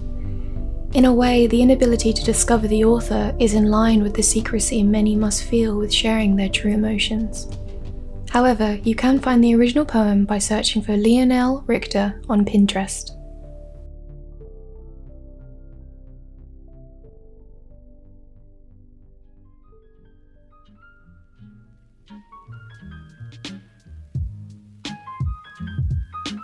For our final guest, we have Chicago based artist Shroompunk. Between having a history in classical oil painting and now creating creatures for the furry community, he hopes someday there will be plenty more examples of his variety of different works so we can put them together in a gladiator style arena and determine which one is best. Hello, Drunk Art listeners. We are joined by the amazing Shroom Punk today. Hello. Hello, I'm glad to be here today. oh, it's so lovely having some amazing guests on. How are you over there? Oh, I'm doing just fine. It's a little earlier here than it is by you, so I've heard, but it's a nice day out, not too much snow. so yeah, um, I, would you love to introduce yourself and maybe like your job and creative style and whereabouts you're, you're living right now? Yeah, so generally online, I tend to go by Eli Shroom. I live right outside of Chicago, which a lot of people could probably tell by my voice. I've heard from a lot of people I've got a really Chicagoan accent. I'm kind of a starting out freelance artist, not a fully supporting myself on it just yet sort. I've been doing tutoring and stuff as kind of a quote unquote day job, and then doing a lot of freelance digital commissions mostly. I keep on trying to get people to do the oil painted commissions, but you know, nobody's nobody's willing to be my Renaissance patron just yet. Won't be long though. Won't be long. Yeah, you'll get there. You'll get there for sure. well, come now. Can can you imagine making a living painting oil painted Renaissance portraits of furries? That's a wonderful niche to go into. I think that would be brilliant. You just need that one first buyer and then it will explode. Well, I've gotten one that I've done, but it was a trade, so we'll have to wait on that first buyer. But yeah, I do a lot of furry art, but I do other stuff too. I was actually trained uh, rather classically in Renaissance style oil painting in undergrad. So I went, oh, I've got all of this traditional academic art learning. I'm going to go and I'm going to draw furries. Nothing wrong with that at all. I think it's brilliant that you can apply that skill somewhere in a completely different realm. Well, see, I can do furries in beautiful landscapes now. Yeah, nothing wrong with that. You're versatile. Excellent. so let's uh let's see. What was the first thing you did today? The very first thing. Oh geez, the first thing I did today was probably wake up, roll over, grab my phone, and go, Do I have to get out of bed? once I had gotten out of bed, the second thing I did was decided that I was going to draw a picture of a robot in a bath with a bunch of capybaras. So that was kind of how the day has begun. Were, were you dreaming about that? Was that the first thing you thought of? And you're like, I just need to get this on paper. No, I was scrolling on Twitter. I saw somebody posting another video of capybaras in a bath, as happens sometimes. And I was like, you know what? I have to draw that, except I have to make it funnier. So hopefully it's funny. well, we look forward to seeing it, I would have thought. Well, I, I popped up a little sketch on Twitter. It's I don't think I'm going to do a finished run, although if I rendered that, that would be quite the interesting procrastination effort. I'm just scrolling up because I want to see the capybara. Sorry, I'm on uh, searching for this sketch now because I'm like, I need to see it. Literally, that's exactly what I'm doing. well, this is what it is, isn't it? We're spending so much time at the computer. It's like as soon as you're having a conversation about anything, you're like, oh, actually, yeah, I want to know. I want to fill that in in my my mind. Like, can I see? Can I see? Absolutely. And and now that we've got our cell phones in our hands all the time, it's like I can fill in any conversation just by googling it. Absolutely, pretty much. I love the color choice. It was, you know, just trying to be a little bit neon about my capybaras. Rosie is on board with the neon color scheme. She's a neon queen. Yeah, I tend to use the hashtag neon gush because I'm just like, I want to saturate all my uh, drawings with like wonderful neon colors. And sometimes they're a little bit erotic too, so uh, neon gush seems to um, go hand in hand with that. yeah, that seems pretty fitting. It sounds because it sounds a bit like because gush sounds like gushers. For some reason, it's just making me think of like sweets. But there we go. so, Shroom or Eli during the interview? I, I pretty much go by either. I've answered to all kinds of funny things Okay. online. Eli's generally what I go by out in real life, but everybody for some re- reason misses when I try to say that my name is Eli online, and they Mhm. just all call me Shroom anyways. So I'm like, okay, I'm Shroom. Okay, no, that's fine. I'll stick with Shroom. so, Shroom, can you describe your artwork in three words? Um, so let's see, three words. Psychedelic is a word. Printmaking is a word. hmm And I guess cozy. Everybody tells me that it's cozy. Oh, well, that's a nice mixture. A cozy but psychedelic picture. Yeah, kind of the emotion of listening to psychedelic rock while lounging in an oversized chair. So, when did you get into making art? Did you study it, or was it something that you developed in your own time? You mentioned something about classical painting, which sounds amazing, transferring that into furry work. So, tell us a little bit more about that. Yeah, so I actually started art seriously when I was like 11 or 12 or something, you know, as serious as an 11 or 12 year old is, wandering around with my sketchbook, you know. I'm sitting there at social events drawing instead of talking to people, that kind of thing. Oh, we've all been there. yeah, and I was very intensive about that and a, a little bit neurotic about keeping my sketchbooks organized, so I have them all numbered. So I got through about 40 some sketchbooks by the time I ended high school, and then ended up going to school for art and psychology. So I did a painting slash psychology double major at a smaller school, and the school had a very much Renaissance focus with the art. It was very traditional stuff because it was a liberal arts college. It wasn't an actual art school art school that's devoted towards kind of Yeah. staying up on the trends. So they kind of had an older school method, but it was a lot of fun, honestly, because I don't see a lot of people seeming to have that sort of a background. I spent four years oil painting. You know, how, ma- how many people that are out there selling a bunch of furry art were spending four years oil painting? Sorry, I was just going to say, was there a particular piece of artwork that kind of inspired you to go down the furry route, or did was it just something that you developed on your own? honestly i blame dungeons and dragons um, i don't know i don't know how many people in the furry community can blame dungeons and dragons but actually i'm fairly new to the furry community like 2016 is when i hopped into that i've been doing art for a lot longer than i've been doing the Mm. furry stuff but what happened was i got invited into a dungeons and dragons campaign with a friend and i went ahead and made a kenku character they're bird people and of course, I just sucked at drawing it. I was like, this is the worst thing that I have ever drawn. I cannot draw this. I have to practice. So I started drawing a bunch of them. And spontaneously, this was back in the days of Tumblr, spontaneously, my Tumblr account that had had like 100 followers for the past six, seven years suddenly had 700 in a month because I kept drawing Kenku characters. And I was like, oh, I think I've happened upon gold here. So I ended up spending a while trying to teach myself how to draw the furry stuff because it was just something that people were enjoying, and the people that were talking to me because of it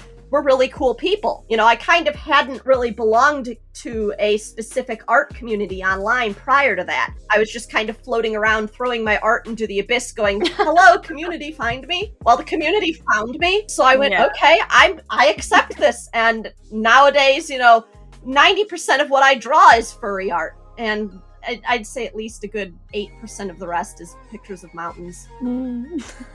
so, with drawing furries and, and painting uh, these wonderful landscapes, what is your artistic process? Do you have one that you always go to?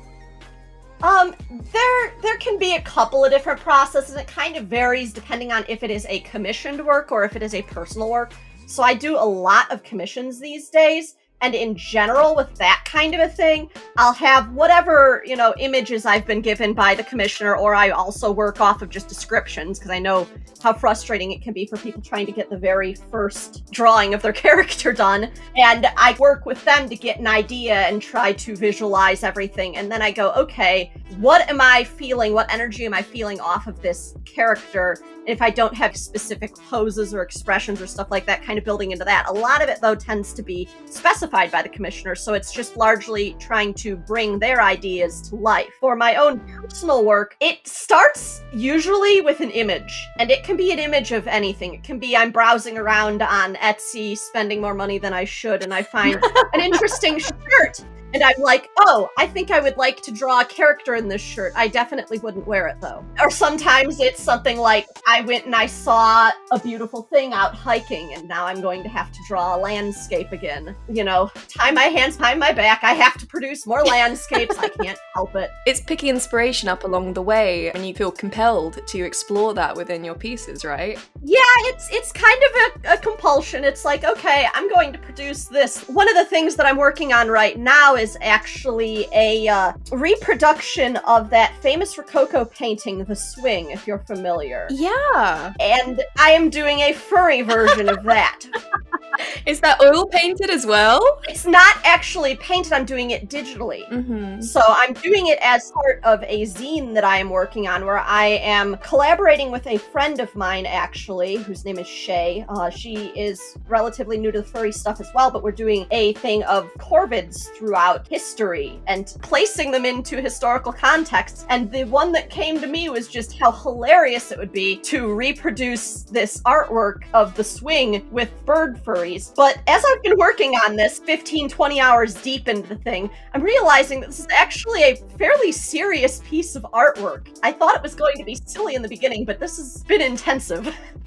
Well, it's amazing how uh, pieces that you're working on develop. You'll start off with an idea, but generally it explores itself. And you're kind of just along the journey with it, you know? So when you make something, you're like, oh, wow, actually, I've made this amazing piece of artwork when you had no idea what it would be in the beginning. Oh, for sure. I mean, honestly, I show my commissioners their sketches before I start working on anything else, but the sketch is only a rough concept of what it's actually going to look like. I can't even trust my own sketches.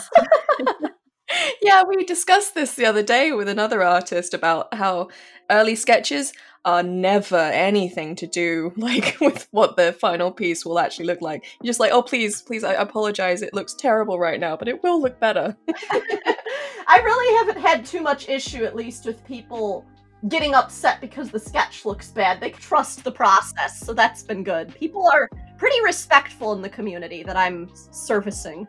I think it must be so tricky when you've got a customer, a customer, a client that doesn't get how to visualize things. I think that could be for any field, couldn't it? Even if it's something as random as interior design, you're trying to describe something to someone and they just can't in their head visualize it. The fact that you've got a community that really kind of gets on board with it and understands it is brilliant. Well, I mean, I also have the people that are sitting there going, I'm struggling with visualizing this. I trust you. Do this for me and they kind of are willing to set aside the expectation because they can't figure out what exactly to describe it as and say, okay, you are an artist. You've been doing this for years. I trust that you're going to be able to make my character look good. I mean, there's a lot of trust in the community that's just been really cool because you grow up hearing about furries online, and if you're not part of the community, you're not hearing great things because people could be really nasty towards the community. Yeah. And then you stumble into it, and it's like, wow, these people are actually really cool. yeah, I suppose from an outsider's perspective, they just don't get it, do they? I suppose it's like fear of the unknown, isn't it, for a lot of people? So they then kind of take the approach of, well, it's weird, and I'm going to take the mickey out of it and be mean about it, you know? Oh yeah, absolutely. I've I've got family members that are just absolutely bewildered. They're like, "I'm happy you're making money, but why doing that?"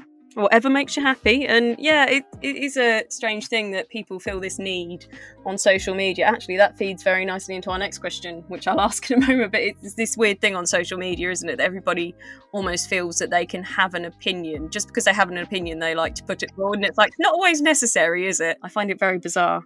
As that feeds into our next question, if you had to choose, what's your favourite of the three or the lesser of most evils? Twitter, Instagram, or Facebook?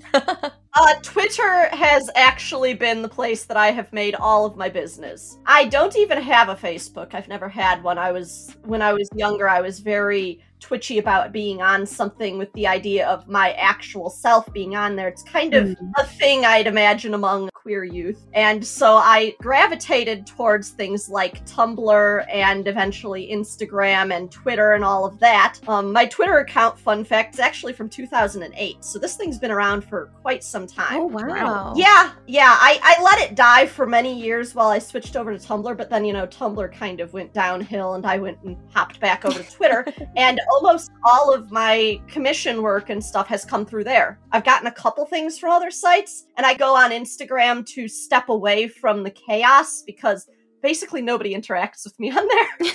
so I could just go and post pictures of trees on Instagram all that I want and nobody's going to bother me about it. I love the dioramas that you've got on your Instagram, like the one that you were making for a class the other day, like the beach diorama and like the little matchbox. It was so cute.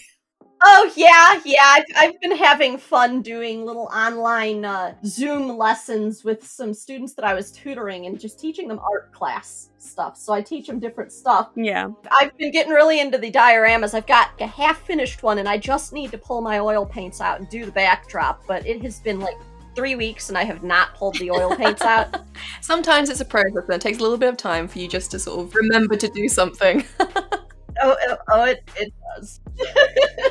but I, I got the diorama stuff because of doing volunteer work at a uh, museum. So you get to see a lot of big dioramas. I'm like, I can make little ones. I love it when you find a really bizarre one in a museum because, like the Victorians, sometimes you find like a Victorian diorama and you're just like, were they high when they made that? Why are there frogs sword fighting in this diorama?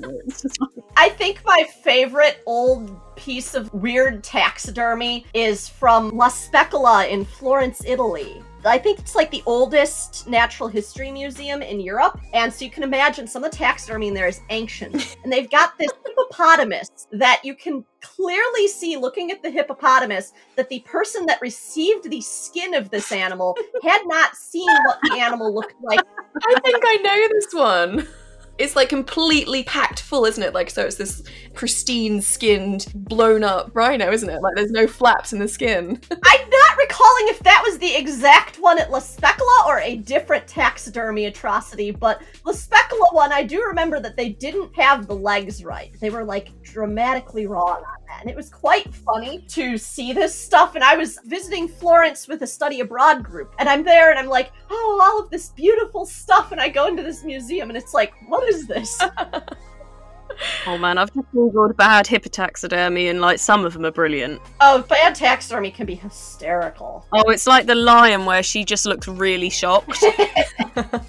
with that wonderful conversation. Something a little bit more serious. Do you feel that the art world has been more accepting and made space for the LGBTQ artists? I think that it depends a lot on what art world you're talking about. There's the art community online where I feel that people are fairly open and they're willing to welcome people, but there's also the academic art world. And I generally just speak of the fact that I went to school for a bachelor's degree and don't say too often that I actually went to school to try and get a graduate degree in printmaking. Yeah. I ended up dropping out after the first semester due to rampant transphobia. Oh my. It was just this relentless onslaught of people that would refuse to use the correct pronouns, they would refuse to use the correct name. They would call me things like good girl and all of that stuff when I did something right, which you wouldn't even want to call an adult woman that. No. Why would you call an adult woman good girl? That's what you call a dog. Just like blatant disrespect, really. Yeah, it was ridiculous. And then my uh, final critique for that first semester was really the thing that nailed it down when one of the professors who had had issue with me the whole time decided in front of guest critiquers to point out that I was just making up a fake persona to make a political statement that I was actually a woman. That's horrific. It was horrid and I tried to call her out for it and actually got told that I needed to just stick to the critique and finish it up. And there was all this drama because I left the room after that. I wasn't going to sit in there and let them see me fuming in anger. And other people started Yeah. leaving the room after me. My classmates were actually, in general, pretty supportive. There were a couple that weren't. In general, my classmates were with me, and I actually had a couple of professors in there that were pretty chill too. And understood that what had happened was wrong, but the program director defended the person who was saying that I was some kind of fraud. And I think her exact words towards me were, "Well, if you just go using he in this, it was it was a statement describing the work. If you just go using he in this, then people are going to think that you're actually a real man." What is that even meant to mean? What is a real man? That's utter bollocks. Sorry, that. Well, really is- I know what she meant. I think she meant, well, then people might think that you're a cisgender man. Uh huh. Yeah. So I I Mm. left that program pretty much immediately after that, and I wasn't the only one that actually left that program. Um, it wasn't Yeah. a very good one towards people of color either. My god. It was one of those. As far as I'm aware, the program is going down in flames at this point, as it should. Well, good. I mean, the thing is, like, what does gender or anything have to do with the work that you're making? The work that you're making is, is a pure thing and it comes from this other element, you know, it goes beyond gender, it goes beyond identity. Yeah, we find those within the work, but you shouldn't be judged upon that or like, oh, I, I, I hate that you've had to experience that. That's horrible. Well, those people in that program were very much about the identity art era of art history, Yeah. where they felt that everybody should be making artwork to reflect their identity, and it was this political thing for them. I had a disabled classmate that they were upset because she was making work about disability, but she wasn't making work about how sad she was to be disabled and how much it hurt. Yeah. They were upset because I had gone and said, you know what? No, I'm not going to make artwork about being queer. I'm not going to make artwork about being trans. I'm going to make artwork about being interested in science. I actually made a little little zine that was riffing on Victorian era scientific discoveries that were of course oftentimes trashy. You know, oh yes, we totally know how the world works in the the 1800s. Um so I was I made a little thing riffing on that and I thought that it was, you know, a funny thing and then everybody was upset because why didn't you make an identity thing about this and trying to read identity politics into a book about carnivorous mushrooms? I mean, we've discussed on Drunk Art before, and I'm I'm always been very much of the opinion. I think that's part of the reason we wanted to start Drunk Art is this very insular art community that you find, and it's the same. I've said it before on an episode with opera and ballet and like some of the really fine arts. It's all very inbred, isn't it? And there's that like community mm-hmm. that are trying to keep it close knit and tight together, and they don't want to let the the common folk or the different folk in. And I absolutely abhor it Yeah. It sounds very much like it was that kind of place. And again, we've said before that art doesn't always have to mean something. You can just make something because you like the way it looks.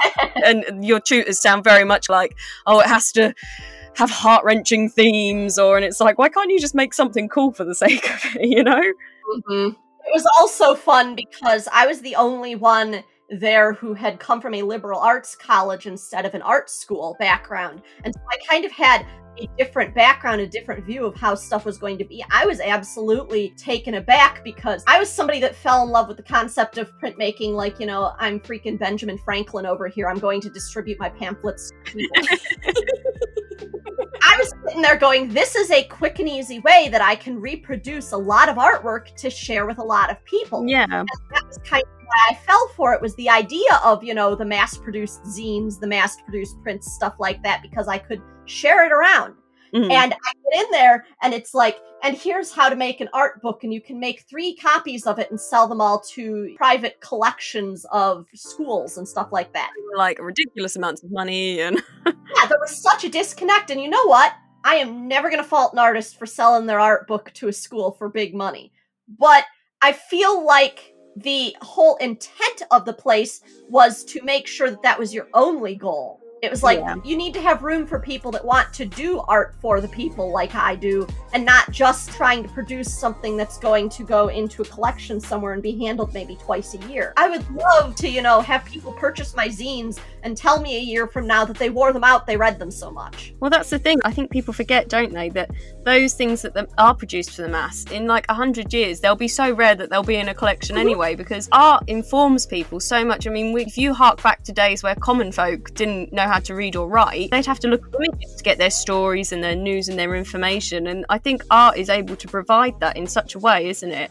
Mhm. I mean, you can go and look in. I think the V&A has a brilliant collection, and I was watching a program about it. And they go out and they try and collect things, even that are like mass produced at the moment. I think I can't think what the name of the group are, but the one that protest all the um, climate change in the UK. Rosie will know who I'm on about. The Extinction Rebellion. That's it, Extinction Rebellion. They're they're all over the world, but in the UK we have them. But even like their stickers that they produce, which they produce hundreds of, is now in the V&A collection. I think these tutors that expect you to produce this one glorious thing and that's that, they kind of need to get their head in the real world, really, don't they? Well, I think that in a lot of cases with the academic art world that they don't have to see themselves as existing within the community of art. They kind of see themselves in this insular section of, you know, these are the top prime artists and stuff like that, they look down on art that they see as vulgar, lesser forms of artwork. Mm. I remember still, I uh, had a professor in undergrad that I was doing sculptural work for that class, needed to do sculpture as part of my extra classes for the painting major. And she had us molding our hands or our feet or our whatever parts of the body you can imagine. At least one person molded something vulgar. Okay.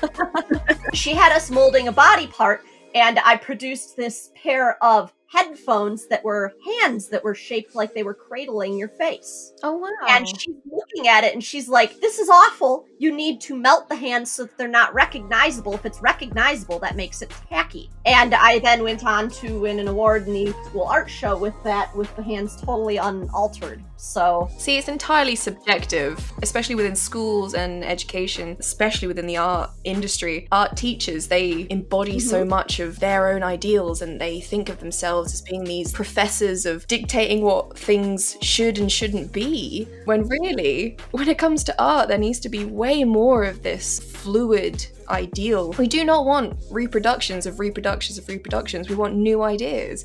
And when someone's shooting that down, it's like, well, no wonder why you fucking would leave a program. Ugh, I wouldn't be able to stand for that. I'm too much of a punk when it comes to wanting to speak your own mind, you know? Oh, for sure, for sure. My my undergrad program overall was pretty good about letting you do what you wanted to do. I I kind of had to do a little bit of battle for my thesis from undergrad because I wanted to do something that included poetry in it. And the painting professors, of course, were all nervous about the idea of doing art with poetry for the fear of it being like an illustration for a kid's book kind of situation. I ended up being approved to do it after fighting for a little while because I was of the mindset that, okay, you know what? I'm just going to have to produce something and show what I'm trying to do here so that they understand. And once they understood, and I think that that might be a part of what it is, is that you try to introduce something new to somebody that thinks that they know what they're doing with everything, and they hear something new and unfamiliar, and they're like, What are you doing? You're doing it wrong. This isn't the way that you do it. But in the end, my painting advisor ended up being a great supporter of that project. Real cool dude. But after the resistance in the beginning, you know,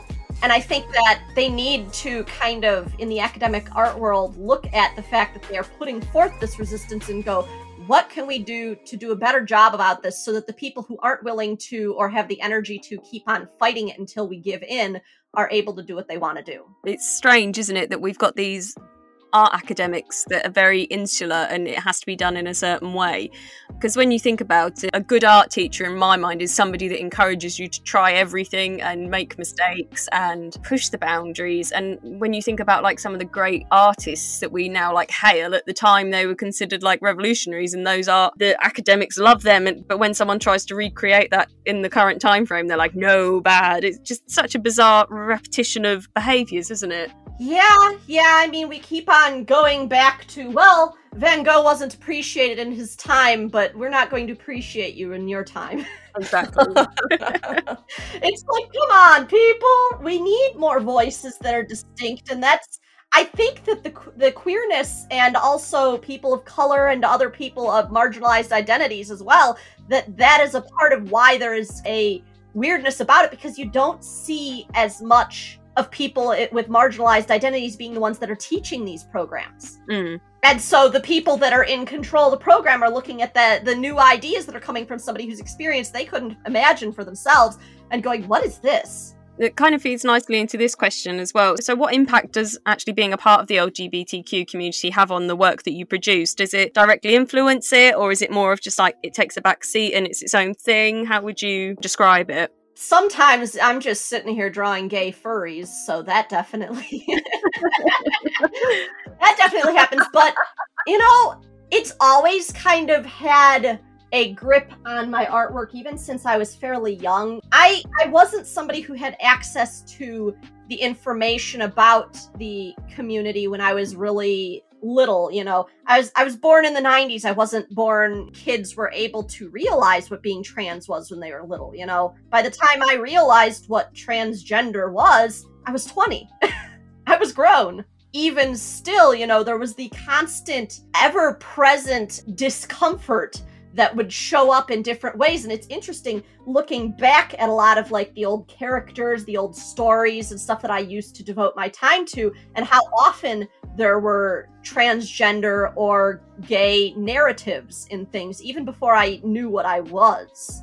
You know, I was sitting there and I was kind of, okay, so we've got this child who, for some reason that I made up, some silly reason, was rejected by their parents and forced to go and change their identity and all that kind of stuff to hide out. And hmm, why could this child have been uh, rejected? Maybe it was for something to do with sexuality and stuff. It was all of this stuff where the characters just had a feeling to them. Now that I'm older, I look back and I'm like, wow, that character was really gay. Yeah, it all kind of like snaps into place now. Yeah, at the time I was like, look at this heterosexual who was kicked out of their house for no reason. And I'm like, that kid was gay. That kid was just so gay. You know, I was writing this and I was like 15 years old, but man, look at how gay that was. It's kind of amazing looking back on work that you created when you were younger and seeing things that you realize now that are so part of your identity and realizing that you were figuring them out even before you knew.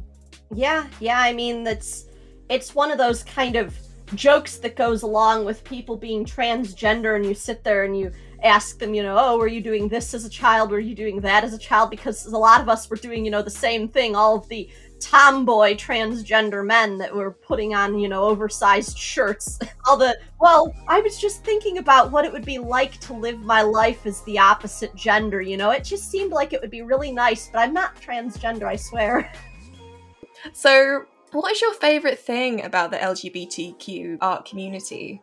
I think one thing that I've really liked about becoming more involved with the more more queer co- creators online is that instead of seeing the same kind of person over and over again in all the drawings, it tends to be a lot more varied. You're seeing people who are transgender drawing people with their body types, and it's not a cisgender uh, expected body type. You're seeing people drawing, you know, thin people, fat people, muscular people of all genders, of all, you know, ethnicities. You're, you're not seeing being surrounded by, and here is conventionally attractive white woman A, and here is conventionally attractive white man B. I just say I um I love that there is this wonderful overwhelm of body positivity with so many different sizes and gender and everything that you know I personally am seeing like through Instagram and Twitter and I love it. And it's so relatable because it's bringing I don't know this pedestal idea about beauty and everything mm-hmm. down to what real beauty is which is normal and human. And I mean I say human I mean like all the all the wonderful array of characters that we have uh, including fairies and stuff. um but yeah, but it's just like that's what real beauty is. It's being able to connect with it, and it's a fantasy, but it's one that we are a part of, as opposed to it being like something we can never obtain. Yeah, it's it's something that I've heard people talking about a lot in um, the disabled community, actually. So I follow some creators that do disabled related content for making your characters disabled and stuff like that in Dungeons and Dragons something that keeps on happening is that able-bodied people are crawling out of the woodwork to be like, you don't need that. You can exist in this fantasy and walk. Why can't you imagine a version of yourself that can walk? Got this combat wheelchair that one of them made, which is just an awesome thing.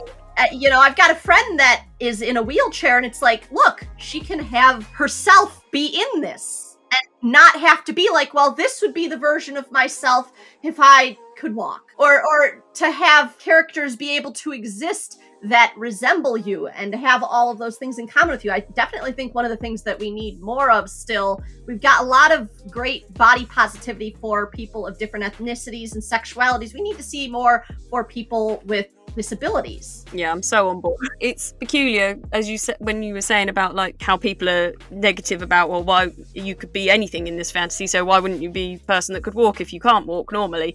And it's like, well, why shouldn't they be a person that's in a wheelchair in Dungeons and Dragons? Because they're so accepting and happy with how their body is now. Like, and that's something that they come, they've had to fight to come to terms with. Why wouldn't they be perfectly happy being that same person just in a different realm? It Uh, they, they can't wrap their heads around that though can they? I think unless they've been in that position. And it's, it's something that i kind of work with a little in my stuff. I've actually got a web comic that i'm working on and pointedly all three of the main characters have something you know quote unquote wrong with them. You know i've got one that's struggling with anxiety i've got another one that's on the schizophrenia spectrum and i've got another one that has a missing leg and she had to have a prosthetic. And it's not to me about, well, why in this world where magic exists don't they just use magic to cure this guy's schizophrenia? It's about why in a world where magic exists do you want to be so obsessed with whether somebody has, you know, a mental illness and not whether this person can be a perfectly good and functional person. You know, you're not sitting there and seeing, well, this person has a disability, and in order for them to be able to be the hero of the story, they need to have their disability cured. No. I think that's a part of the fantasy is I've got issues with my arms. I can't always use them. I can't work full time because of it. And to me, it's not empowering to be like, yeah, and here's this story where this person magically got their arms fixed and then they could work full time again because it's not going to happen. It's more interesting to be like, here's this story where this person has their disability. It doesn't get minimized. It's not, you know, some dramatic and they overcame it kind of moment. It's just they have this disability and they also are the hero. And I think that that's what people don't understand when it comes to representation of people of different sexualities, different genders, people who are disabled, people who are of different ethnicities. That it's not about, well, I can fantasize and become the perfect ideal. It's about I can have the fantasy where I get to be the hero, regardless of what society says is wrong with me definitely that. Oh, that appeals to me so much. Sorry. I know. I feel so moved by it because it's so it's so true and accurate and it's it's allowing the masses to see everyone as accepting themselves and allow anyone to be a hero of their own story. And that's so important for people to feel. They shouldn't feel that there's this hole within their life that they need to fill in because they're entirely whole now. Everyone has their own issues and problems, but everyone should feel happy with being entirely themselves. So, what is the best advice you've ever received and the best advice uh, you would want to give to someone? So, the best advice I ever received, very interesting conversation that I had in undergrad, working on trying to apply for like scholarship programs to go abroad and stuff like that. And just applying around to a whole bunch of things with the idea that I was going to do grad school on a scholarship in another country because it seemed to me that that would be the coolest thing to do. And I was talking to a person at my school that was involved with helping people with those kinds of applications. And something she said stuck with me to this day. She said, You know, you're very charismatic. You are good at talking your way into things. I think sometimes you are so good at talking your way into things that you talk your way into things that you don't necessarily want. And it was kind of this moment of, and I think about it all the time sometimes when I'm like, yeah, you know, I can go to this job interview and I could probably ace it, but am I tr- just trying to talk myself into something that I don't want? Like, do you actually want it, or is it just. Yeah, and it helps me step back and go, is this something that I want because of my neurotic little drive to win at everything? Or is it something that is actually right for me? Is it something that is the thing that I want to be doing, the place that I want to be? I think that that's something that a lot of people probably should think about. Obviously, in some cases, you have to talk your way into the thing you don't want if you need the job to live or something. But if you have the ability, you have to think about what you want to do and whether you are talking your way into something that you will not ultimately want. See, that's fantastic advice because it reminds you to look at yourself and what do you want, regardless of whether you're able to achieve it or not. You're like, do I actually want this? Do I want to work towards it or not? Um, so that's amazing advice yeah, I mean, I, I ended up not getting a single one of those scholarships I applied for, but one of the programs that I applied for went under. and the other stuff, it ultimately ended up being not the direction that I was thinking that I wanted to go in after the fact, because I did three different applications for psychology related stuff, and then the one that went under was the art thing. The art thing was what I ended up being interested in. The psychology ones that rejected me, I think they could probably tell that I was trying to talk myself into something that I didn't want. You know, you can tell if somebody's not really passionate about something, even if it's not just an art piece. Like I said, if your art isn't passionate, you can probably tell if somebody's not very passionate about their uh, science degree either. So, Eli, our final question for you is what's your favorite quote, if you have one? This is just going to show how terminally online I am. um, but one of the quotes that I like the best above all else is from, of all things, a dril tweet. right. and it is that one that is about facing God and walking backwards into hell. I think the whole tweet started with something about shouting at zoo animals, but the latter half of the tweet. I think it, I think it was like if the zoo bans me for hollering at the animals, I will face God and walk backwards into hell or something like that. Oh my god, I love it. Look, we sit here and we we have all of these bizarre quotes that get attributed to like meme accounts and stuff like that. Uh, well, you know, I find that meme accounts pinpoint life to a T. They really point the finger, and you're like, oh my god, I relate to that so much because it's showing the truth of what life is. Yeah, it's like it's it's the pulse of the internet instead of you know some deep quote from you know Shakespeare hundreds of years ago. No, no, no. Now today we have dril. Oh, you have been so fantastic. Because we've got to the end of our questions now. Such a good interview. Thank you for coming on. It's been absolutely amazing. Thank you guys again for having me. It was it was a fun start to my morning. I, I suppose now I'll have to do something other than draw more capybaras. And uh, so, like, where can uh, everyone find you if they want to find out a little bit more? Like on the socials? I am all over the place, but one of the easiest things is you can just type out shroompunk.com and I have got all of my stuff listed on there. It's spelled exactly how it sounds shroom punk. but I am on Twitter under the same name. I'm on Twitch. I occasionally stream when my arms aren't acting up. I am on Instagram, kind of all over the place. I do have an old Tumblr that is under that name, but I haven't really updated it in a while given, you know. I've got it on Tapas where I post my webcomic. I'm just Shroom Punk all over because it seems that nobody was really looking for the name Shroom Punk anywhere, so I got it. Well, honestly, yeah, it's been so wonderful having you uh, come on the show. Um, and uh, we will definitely be following you with all the things that you're going to do in the future.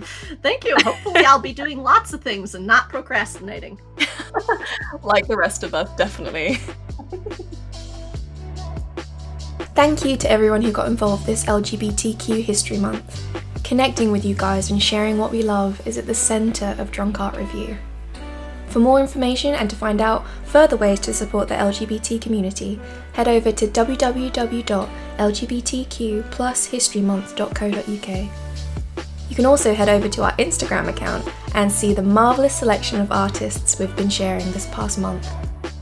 Drunk Art Review podcast was created, hosted, and edited by me, Rosie Alexander, and Jennifer Kemp.